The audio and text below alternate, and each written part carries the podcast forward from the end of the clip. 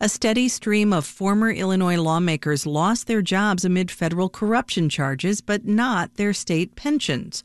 The group includes tax cheats, indicted former House Speaker Michael Madigan, and his inner circle who are awaiting trial. WBEZ's Dave McKinney has more on how corruption hasn't cracked the retirement nest eggs of some past state officials. Former State Senator Terry Link was a government mole. He wore a wire on a fellow state lawmaker. Though he refused to admit it as reporters chased him through the state capitol in 2019. I'm not going to continuously answer this every day of my life. I'm down here to do a job that I was elected to do, and that's what I'm going to do. But that was in the state house. In the courthouse the following year, Link admitted to his own crime that he didn't pay his share of state and federal taxes. Link had been using campaign contributions for personal expenses. There's a state law against using campaign money that way. Link even voted for it. But a panel with the power to revoke a lawmaker's retirement determined Link could keep his state pension. Attorney General Kwame Raoul said because Link's admitted wrongdoing, using campaign cash for personal expenses and the tax evasion that went along with that, didn't, quote, relate to his time as a state senator. That panel sided with Raoul's reasoning. All told, Link has cashed about $200,000 in state pension checks the past two years.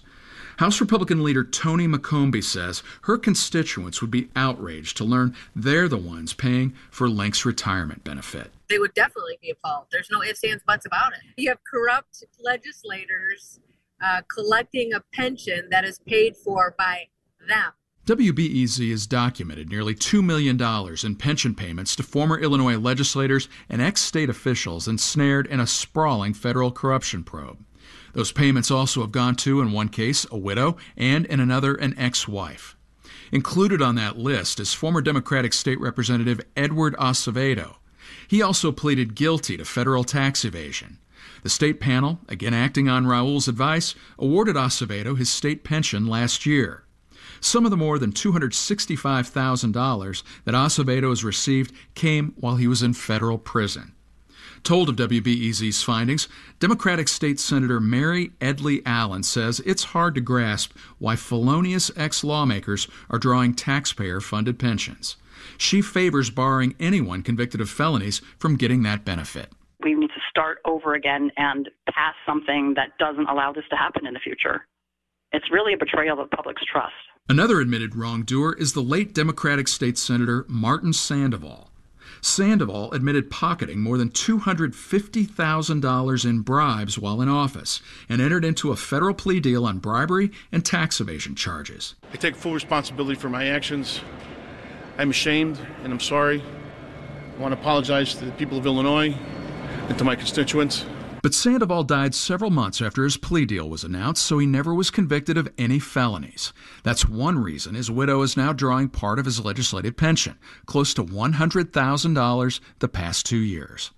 Democratic Senator Robert Martwick chairs the state panel that oversees legislative pensions. Martwick says his board chose to follow the advice of the Attorney General, and he doesn't think more legal deterrents are needed. Every one of those decisions, they never come easy. Martwick's panel could be busy in the future. Former House Speaker Michael Madigan is set for trial next year for racketeering, bribery, and conspiracy. He's gotten more than $200,000 in state pension payments since 2021. Several of Madigan's closest advisors, including former lobbyist Michael McClain, also face their own upcoming federal trials, and they've been drawing state pensions as well.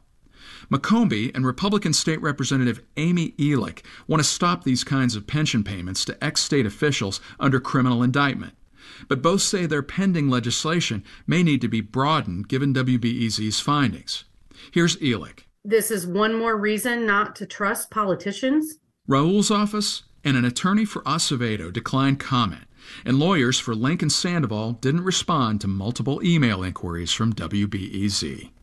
Dave McKinney, WBEZ News.